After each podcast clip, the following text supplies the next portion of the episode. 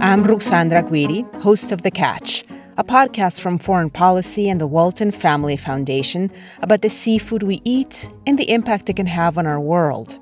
This season, we'll hear how Norway is handling cod's changing migration patterns and what it says about fisheries in other parts of the world.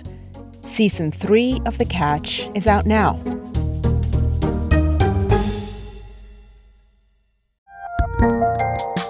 Israel rejected calls for a ceasefire.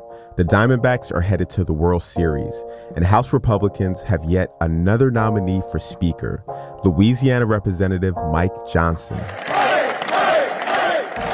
Those are some of the stories that we have lined up for you today on the 7 from the Washington Post. I'm Jeff Pierre.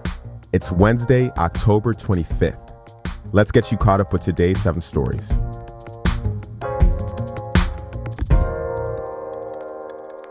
Israel rejected calls for a ceasefire in its war against Hamas. That is our first story. United Nations Chief Antonio Guterres called for an end to the fighting yesterday. It came as Israel stepped up its deadly airstrikes this week in Gaza. Palestinian officials say the death toll there has passed 5,700 people. Israel's ambassador to the UN sharply criticized Guterres and called for his resignation. White House National Security Council spokesman John Kirby also rejected the call for a ceasefire.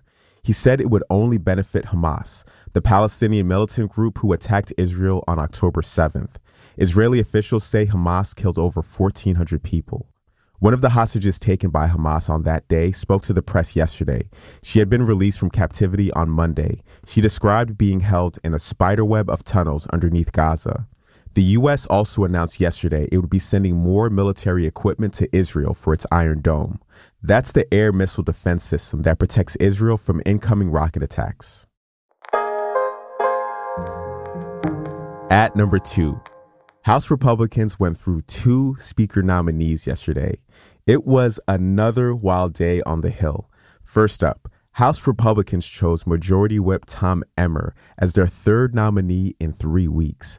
But just a few hours later, he dropped out after being criticized by former President Donald Trump.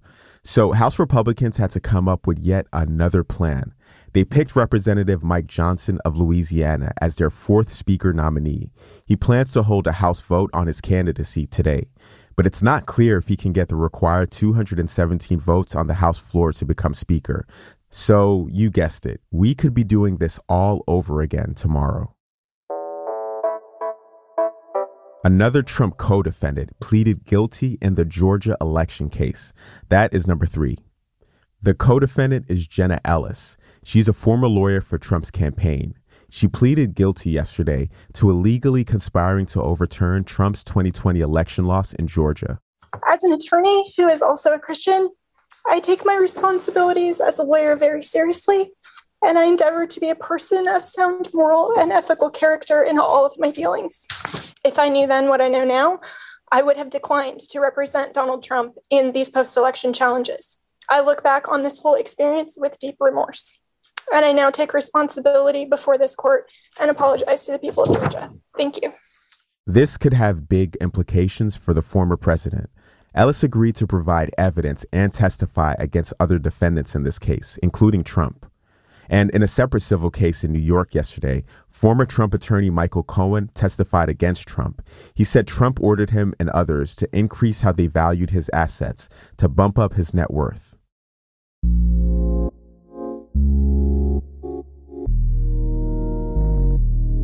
Number four, a potentially disastrous hurricane has hit Mexico's west coast.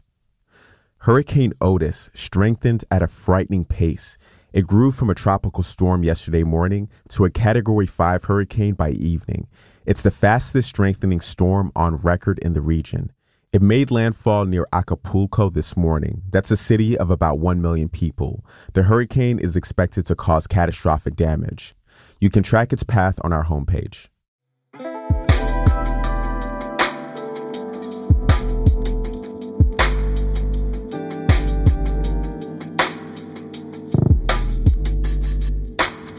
At number five, Meta was sued by 41 states and DC yesterday. The lawsuits allege that the owner of Facebook and Instagram harms children's mental health. They say that Meta hooked children on its platforms using harmful and manipulative tactics, and that Meta harvested their data and violated federal laws on children's privacy. This is the most significant effort yet by state enforcers to tackle social media's impact on children. It could eventually force the company to change its business practices around kids. Number six, actor Richard Roundtree has died. Who is the man that would risk his neck for his brother, man? Can you dig it? We'll remember him as the title character in the Shaft action movies from the 1970s. Shaft was Roundtree's first film. He had been working as a model, stage actor, and cab driver when he won the role that launched him into stardom. He went on to appear in more than 100 films and TV shows. In a tribute, Samuel L. Jackson called him the best to ever do it. Roundtree's manager said he died yesterday after a brief battle with pancreatic cancer, surrounded by family. He was 81.